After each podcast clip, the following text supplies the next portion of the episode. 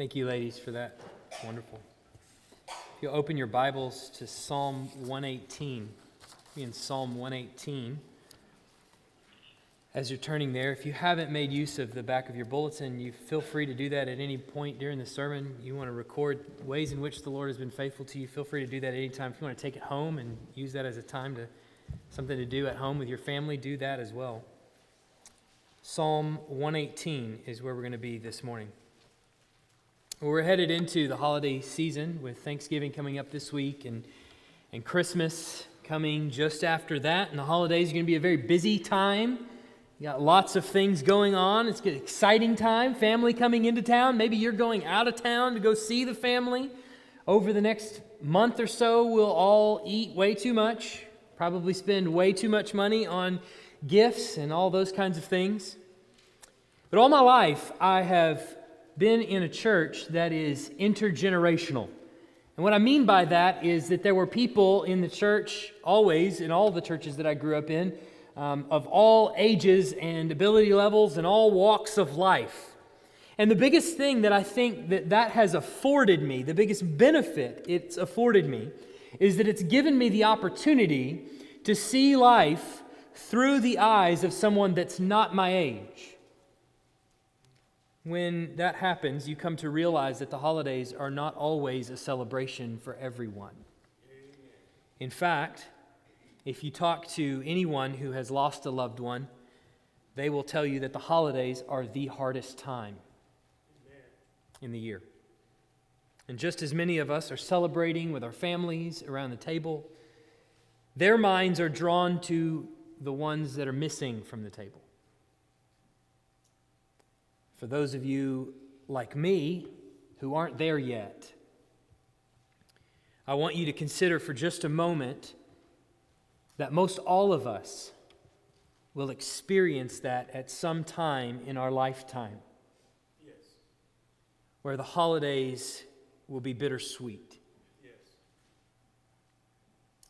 It might be a tragedy or it might be just the normal course of events where we lose a loved one and the holidays come around, and what should be the brightest spot in the year has a twinge of bitterness to it. As the Thanksgiving holiday approaches this week, I want us all to pause for just a moment and consider the gratitude in our own heart, regardless of which end of the spectrum we fall on when it comes to the holidays. I want us all to think about what we have to be grateful for. I know that it, I'm guilty in the past of just skipping right past Thanksgiving and going straight to Christmas. My wife will tell you that even last month I was playing Christmas music in our home. And if truth be told, it was probably like June or July that I was playing Christmas music. But I want us to pause our busy lives and take just a moment and use the upcoming holiday to be grateful for what the Lord has done. And for those of you that look at the holidays with a bit of pain, then I'm, I'm hopeful that this sermon, this, this passage that we're in, will be of great help to you in turning your heart in gratitude toward what the Lord has done for you. As we go through this psalm, there will be a couple of things that I want to point out along the way. And I want you to take note of. We're going to read through the entire psalm, but we'll only really focus on verses 1 to 7. We're going to look at a couple of different verses through the rest of the passage. We're going to focus on verses 1 to 7. Um, we'll read it all. With that in mind, let's look at our text Psalm 118. Oh, give thanks to the Lord, for he is good, for his steadfast love endures forever. Let Israel say, His steadfast love endures forever. Let the house of Aaron say, His steadfast love endures forever. Let those who fear the Lord say, His steadfast love endures forever. Out of my distress I called on the Lord. The Lord answered me and set me free. The Lord is on my side. I will not fear. What can man do to me? The Lord is on my side as my helper. I shall look in triumph on those who hate me. It is better to take refuge in the Lord than to trust in man. It is better to take refuge in the Lord than to trust in princes. All nations surrounded me. In the name of the Lord, I cut them off. They surrounded me, surrounded me on every side. In the name of the Lord, I cut them off. They surrounded me like bees. They went out like a fire among thorns. In the name of the Lord, I cut them off. I was pushed hard so that I was falling, but the Lord helped me. The Lord is my strength and my song. He has become my salvation. Glad songs of salvation are in the tents of the righteous. The right hand of the Lord does valiantly. The right hand of the Lord exalts, the right hand of the Lord does, uh, the, does valiantly. I shall not die, but I shall live and recount the deeds of the Lord. The Lord has disciplined me severely, but he has not given me over to death. Open to me the gates of righteousness, that I may enter through them and give thanks to the Lord. This is the gate of the Lord. The righteous shall enter through it. I thank you that you have answered me and, be, and have become my salvation. The stone that the builders rejected has become the cornerstone. This is the Lord's doing. It is marvelous in our eyes. This is the day that the Lord has made. Let us rejoice and be glad in it. Save us, we pray, O Lord. O Lord, we pray, give us success. Blessed is he who comes in the name of the Lord. We bless you from the house of the Lord. The Lord is God, and he has made his light shine upon us. Bind the festal sacrifice with cords up to the horns of the altar. You are my God, and I will give thanks to you. You are my God, I will extol you. Oh, give thanks to the Lord, for he is good, for his steadfast love endures forever. Most of you will probably recognize some of the familiar verses in this psalm, even if Psalm 118 as a whole is otherwise unfamiliar to you. Psalm 118 is the most often quoted psalm in the entire New Testament. And there's very good reason for that, as I hope that you will see by the end of this sermon. Psalm 118 is a psalm of praise in the Psalter which means that it's to be recited and sung by the congregation frequently in order to exalt the name of the Lord, in order to praise the name of the Lord, in order to give thanks to the name of the Lord for all that he has done. This, this psalm doesn't identify the author for us. It doesn't say if it's a psalm of David or not, though some people have assumed that it was written by David. Now, one thing seems to be uh, a reasonable assumption is that the central figure in this psalm, the one doing most of the talking, the one who refers to himself as I in the psalm, is most likely a king of Israel. Mainly because we see that in verse 10. He says, All the nations surrounded me. In the name of the Lord, I cut them off. Seems to be some sort of battle going on. But there's also another group that's present in the psalm. You can see that if you read through it. We see this clearly. There is a, a in verse 25, there is a chorus that cries out. He says, Save us, us, we pray, O Lord, O Lord, we pray, give us success.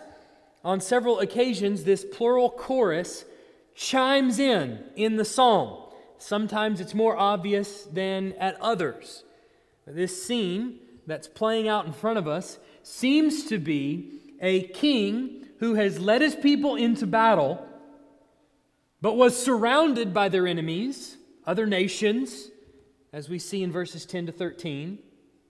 But he cried out to the Lord, and the Lord saw fit to rescue him, rescued the nation of Israel by defeating all the nations in battle. This is why some people think that this was penned by David himself.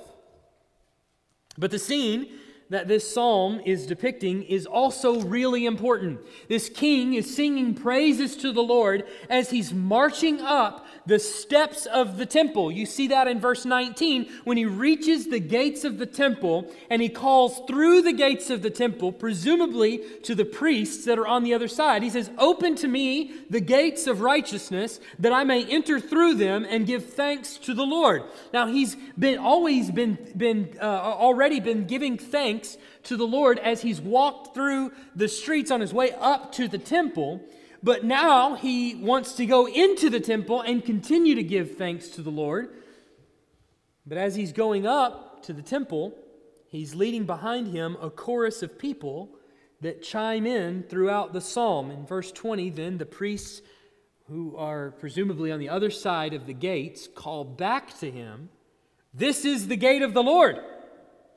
The righteous shall enter through it. You're probably familiar with the Disney movies where the person's wa- the main character is walking through the streets and they're singing this song and the whole town is sort of joining in the chorus at various parts during the song. The baker sticks his head out the window and he sings part of the song, and then the rest of the village kind of chimes in uh, all along the way and they sing part of the song. Before long, the main character has this group of people behind her, and they're in this choreographed dance as they walk through the streets. You know, we don't know if there's a dance that goes along with Psalm 118 might have been lost in long ago. We don't know. There probably wasn't, though. Just going to guess. There probably wasn't a dance. But similar picture is at work here. Here is this king, this main character, who's walking through the streets on his way up to the temple, singing praises, and this chorus of people that want to go into the temple with him are behind him, singing with him as well. One, they want to go in that they might continue to give thanks to the Lord on the inside of the temple because God has delivered them from the hands of their enemy. But I want you to notice a few specific things about this psalm and what it has to say to us. First, that the foundation of our thanksgiving is the goodness of God. The foundation of our thanksgiving is the goodness of God. Look at what the psalmist commands right there at the very beginning in Psalm 1, in, the, in Psalm, uh, Psalm 118 1. He says, Oh, give thanks to the Lord for, because he is good. The reason for the giving thanks is the goodness of God. Now, I've come to see this as one of the most difficult aspects of the Christian life to believe. And it's, it's very difficult even to convince other people that it's true, that God is good. The goodness of God is easy to see when everything is going well in your life, when everything is rolling your way, when your family is healthy, when things are going well at work or at school or wherever. When you and your spouse are in sync, when there's no apparent conflicts around you in your life, it's easy to trust in the goodness of God. But when circumstances change, when health fades, when work becomes tumultuous, when you and your spouse can't seem to agree on anything, when other conflicts seem to be all around you, it becomes more difficult to believe in the goodness of God. And there's a couple of senses I mean when I say the goodness of God. One sense is a theological truth God is good. I think most of us in this room could respond that way if asked the question Is God good? Yes, God is good. Most of us, if we went around the room, we would know the answer God is good. We know theologically that is true. And we as Christians are here to affirm that God is good. But there's another sense in which God is good, and that is experientially, He is good. He is good to us. We know that He is good. It's not just the knowledge that the character of God is good, but that you actually feel at this moment that He is good. That you sense it in your heart that He is good, that your emotions are maximally satisfied with God's goodness. Now, if you've been a Christian for any period of time, you know what I'm talking about. When that worship song is sung and the tears come to your eyes, or when you, when you read about the working of God in other people's lives and it resonates with you, those times in your life where you couldn't imagine touching sin with a 10 foot pole because you can't ever imagine wanting to break fellowship with the Lord. It's this feeling of euphoria. I think, I think it's the kind of, of goodness of God that the psalmist meant in Psalm 34 when he said, Taste and see that the Lord is good. It's that feeling of euphoria that you have in knowing that God is good. Listen, when we're experiencing both realities of the Lord's goodness at once. We know in our heads, theologically, it's true that He is good. We feel in our heart that He is good. We're on the mountaintop. Life is good. It's not difficult to convince you to come to church, to sing praise songs. Your emotions are right there. You're ready to worship God at any moment. You're on the mountaintop. But you need to know that if we're looking at life as a pie chart, the times where you are both maximally satisfied in your heart with the goodness of God and theologically you know that God is good, that is not the lion's share of the pie.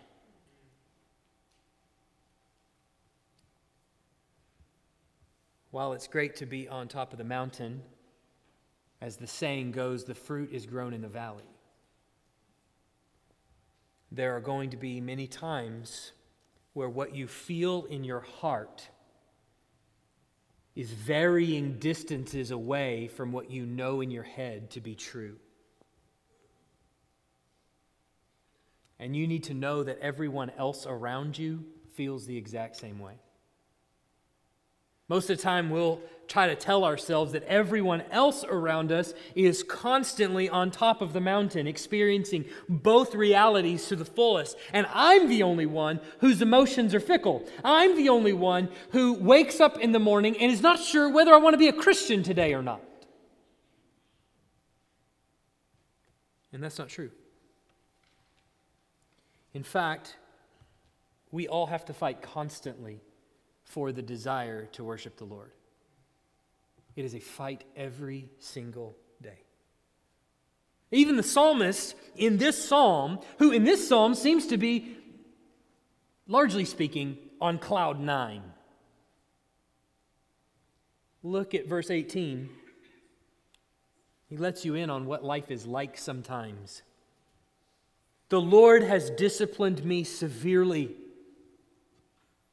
but he has not given me over to death.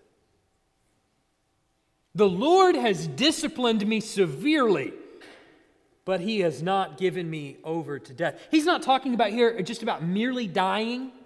We're all going to die. The psalmist at this moment in time is dead, right? So all of us are going to die. He's not talking about just merely dying when he says the Lord has not given me over to death. He's making the point that the Lord hasn't given me over to death. He hasn't thrown me away with the garbage. He hasn't been so frustrated with me that he just pitches me out with yesterday's trash. Two chapters earlier in Psalm 116, verse 15, he says, Precious in the sight of the Lord is the death of his saints. So it's not as though he's saying that if you die, the Lord is mad at you. No, no, no, no. Precious in the sight of the Lord is the death of his saints. No, far from it. He's saying that though the Lord has disciplined him severely, he hasn't thrown him in the garbage out of anger. So, in order for us to properly return thanks to the Lord, we have to first remember that He is good, that everything He does is good. Think about that for, for just a moment. If God has done something, it is good. If God has done something, it is good. Tell yourself that. Repeat that over and over to yourself. If God has done something, it is good. In this situation, has God done something here? Then it is good. Do I know how it's good? Maybe not. But if God has done it, it is good. This Thanksgiving, do you find yourself in peril? Is a loved one in peril? Are you struggling through a hard time? Is a particular situation straining your relationship with the Lord? If God has done something, it is good. Do you believe that? The foundation of our thanksgiving is the goodness of God. Second thing I want you to see God's covenant faithfulness is the evidence of his goodness. God's covenant faithfulness is the evidence of his goodness. Look again at verse 1. Oh, give thanks to the Lord, for he is good, for or because his steadfast love endures forever. How do we come to know the goodness of the Lord? The psalmist tells us his steadfast love endures forever. This word that you see translated there, steadfast love, will sometimes be translated kindness, sometimes translated faithfulness, or covenant faithfulness, or loyal love, and about a hundred other things that you'll see it translated as. Because it's di- a difficult concept to communicate in English with just one or two words. It has the meaning of the love between two individuals due to their unique relationship. In English, we just use the word love. And then, based on the context, you get the idea of what kind of love we're talking about. So, if I said to you, I love pizza, you would know that that's a different kind of love than if I said, I love you. Although it does depend on the pizza, right? I'm just kidding.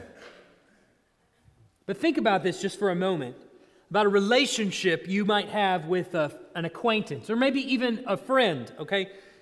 There are limits to which they could push you that would put such a strain on the relationship that there's it's very difficult to ever see a recovery in that relationship. Uh, think of something extreme. They, they murder a member of your family. Would put such a strain on that relationship. There would be virtually no recovering from that. And you might still say that in some conceptual sense that you still love them, but there's been a strain so much on the relationship that there really doesn't seem to be much hope uh, in the way of recovery. It most likely lead you to denounce your friends. You might say, you know, we used to be friends. That's probably how you would introduce them. But compare that to your child. There's nothing that your child could do to make them no longer your child. If they commit the most heinous of sins, they're still your child. And there's no length that you wouldn't go to to restore the relationship if you possibly could. And though there might always be scars in that relationship because we live in a fallen world, you'd happily work toward the rebuilding of that relationship if you thought it was possible because of several reasons. First, because of the kind of person you are. You want to love people, you're a loving person. Second, because of who you are in the relationship, you are the parent. And third, because of the kind of relationship that you have with this person, they are your child, your blood. All of this calls for a different response towards them than you might have to a stranger or even a friend. Now, what took me a couple of minutes to explain is one Hebrew word. That is all communicated in just the one Hebrew word. It's translated here covenant faithfulness, steadfast love. God's covenant, fatherly, loving, faithful love endures forever. In the Jesus Storybook Bible, Sally Lloyd Jones calls it God's never stopping, never giving up, unbreaking, always and forever love. It's a pretty good way of putting it. The king or the leader in this psalm calls for this refrain to be repeated by the people in the chorus that are walking along with him. He first calls to the house of Israel. That's all the Jews. You see that there in verse 2. And you can imagine them shouting together as they respond to his call. His steadfast love endures forever. In verse 3, to the house of Aaron, which is the, the Levites specifically, the, the priestly community, you can imagine them following behind him and, and calling out together, His steadfast love endures forever. Then finally, in verse 4, to those who fear the Lord, which will probably be the Gentile converts that come in in the chorus, he calls to them and they say, His steadfast love endures forever. The reason for the word, the reason for the explanation, the reason for the repeated refrain in this psalm is because the very reason we know that the Lord is good is because of his covenant faithfulness to us. He is good because his steadfast love endures forever. If God didn't possess a steadfast love toward his people, if he could be persuaded to just ditch us at some point or throw us out like yesterday's garbage, then we would have no way to know that he is good. He might very well be good, but we would have no way of knowing it. And no way to know that he will always be good to us if his steadfast love did not endure forever. Instead, we're not only assured of his goodness, we're assured that he will always be good to us. Precisely because of his covenant faithfulness and the fact that it will never change. This is why he says in Micah 3 6, For I, the Lord, do not change, therefore you, O children of Jacob, are not consumed. If he could deviate from his covenant faithfulness, the children of Jacob, much more all of us, would be consumed by his divine wrath, would be swept away in judgment. But it's at this point that I would be remiss if I didn't tell you that only those who have trusted in Jesus Christ as Lord and Savior, only those who submit to his rule and authority in their lives, only those who have repented of their sins and dedicated their lives to the authority of his word fall under the covenant love of God. The king in this psalm moves through the streets, marching his way up to the temple. And I'm going to tell you that Psalm 118 is all about Jesus. When he gets up to the steps, he shouts to the priest on the inside, Open to me the gates of righteousness that I may enter through them and give thanks to the Lord. And the priest calls back from the other side, This is the gate of the Lord. The righteous shall enter through it. By his own righteousness, he has gained admittance into the presence of the Lord.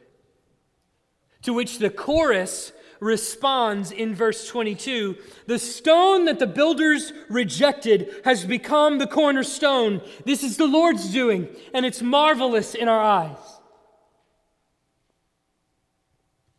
The only Old Testament verse quoted in all four Gospels is this one.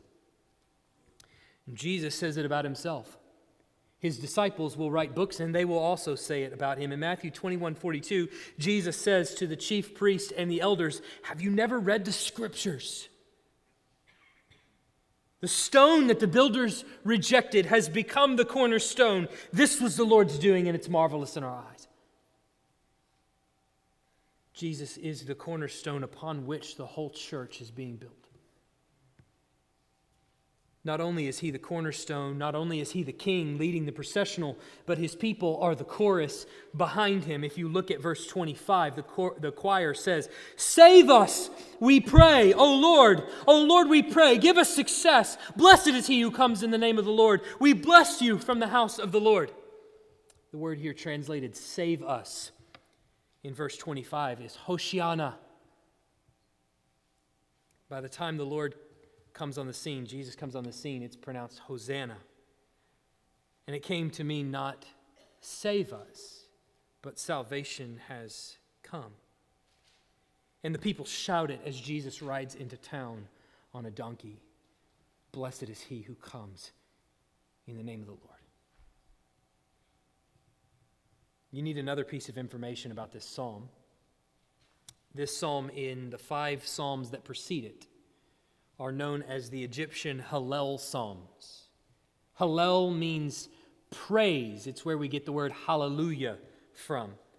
The Psalms were sung over the Passover feast Psalm 113 and 14 were sung before the meal. Psalm 115 through 118 were sung at the end. Matthew records in his gospel, chapter 26, verse 30, that immediately after the Passover meal, he says, When they had sung a hymn, they went out to the Mount of Olives. This psalm was the hymn that, would have, uh, that they would have sung as Jesus headed out to the Mount of Olives, where he would be arrested and then ultimately led into town as a procession follows him to be tried in a kangaroo court and ultimately crucified on Mount Moriah. But do you see that Jesus is not only the king, leading his people through the gates of righteousness. He is not only the stone that the builders rejected, he is not only the salvation that has come in the name of the Lord, but look at verse 27.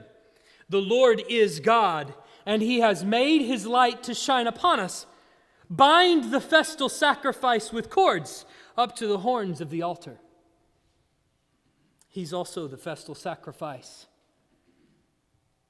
bound not to the horns of the altar, but to the arms of the cross.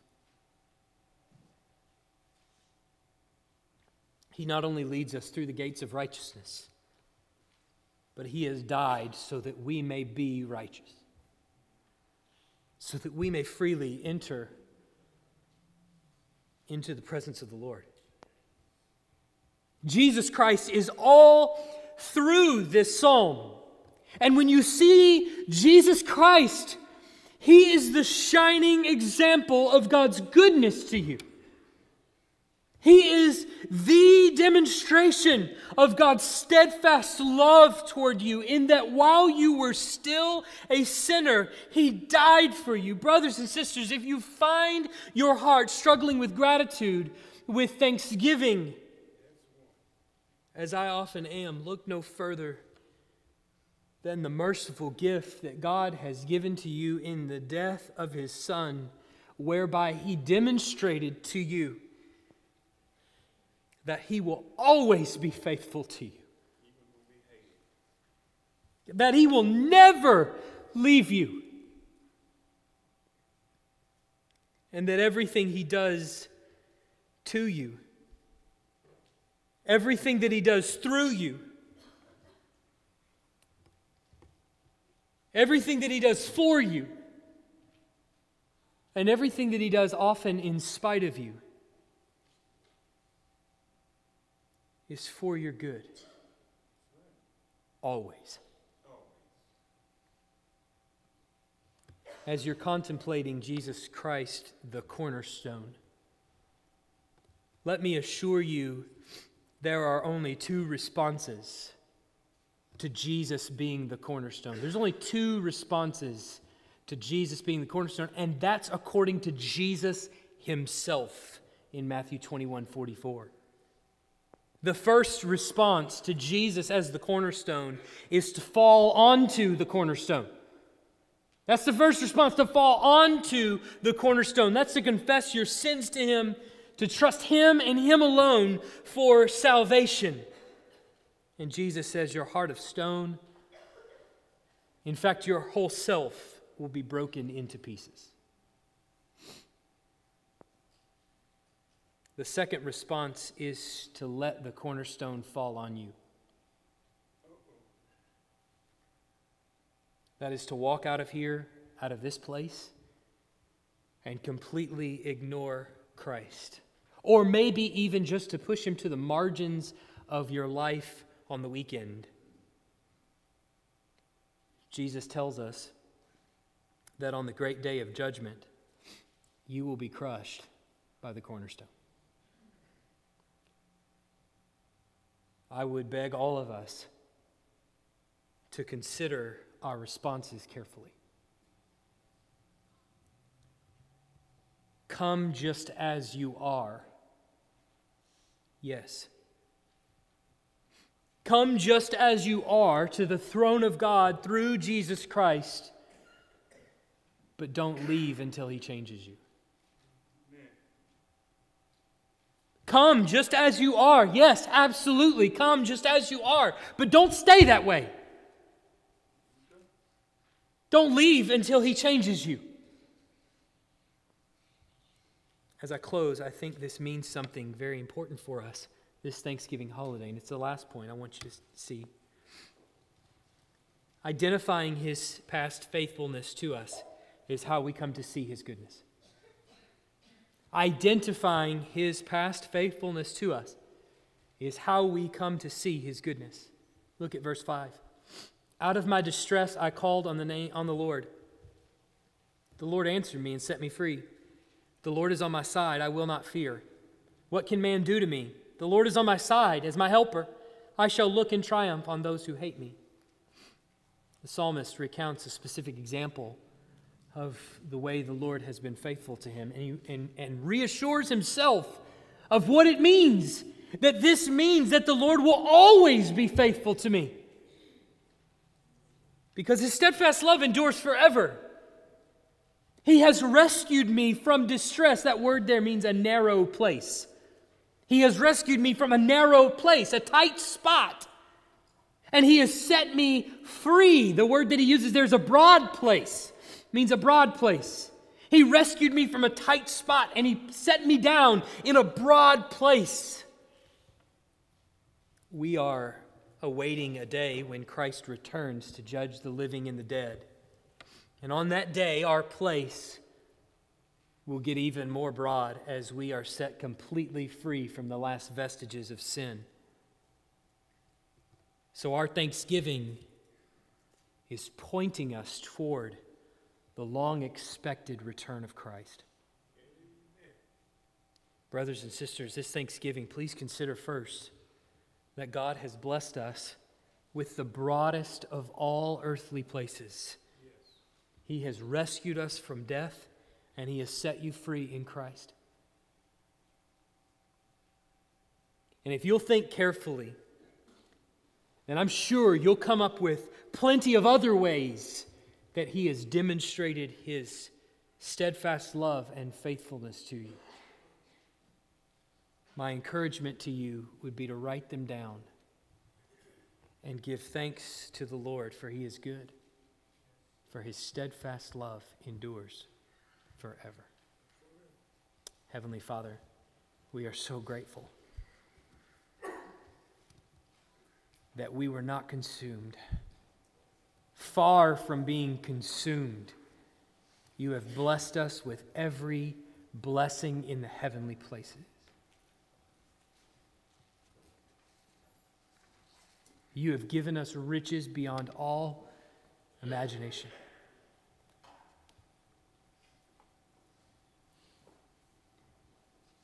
Lord, we as a body know in our heads that your steadfast love endures forever. We know in our heads that you are good. But I pray that our hearts would be persuaded as well. Pray that as we reflect on our lives, that we would see your hand of goodness And even when the darkness closes in, that we would be able to say, Blessed be the name of the Lord, for he is good, and his steadfast love endures forever. Lord, I know right now that there are plenty in here for whom this is the hardest Thanksgiving they've ever gone through.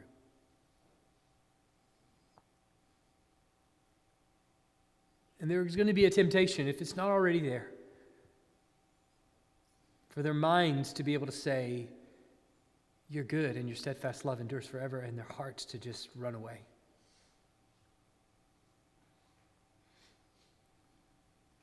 I pray that your goodness would bind their hearts like a fetter.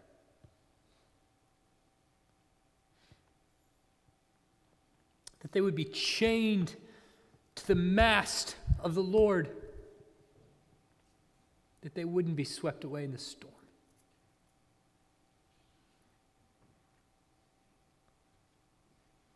Father, we are here. We are here not because we love you, but because you first loved us.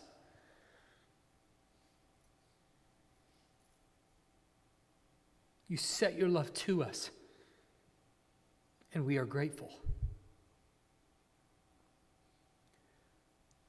Father, I pray that you will help our unbelief. You will give us faith where we lack it. That you will allow us to bend our knees before you, to bow our heads, to lay down every earthly treasure, to give thanks for all the many ways that you have blessed us.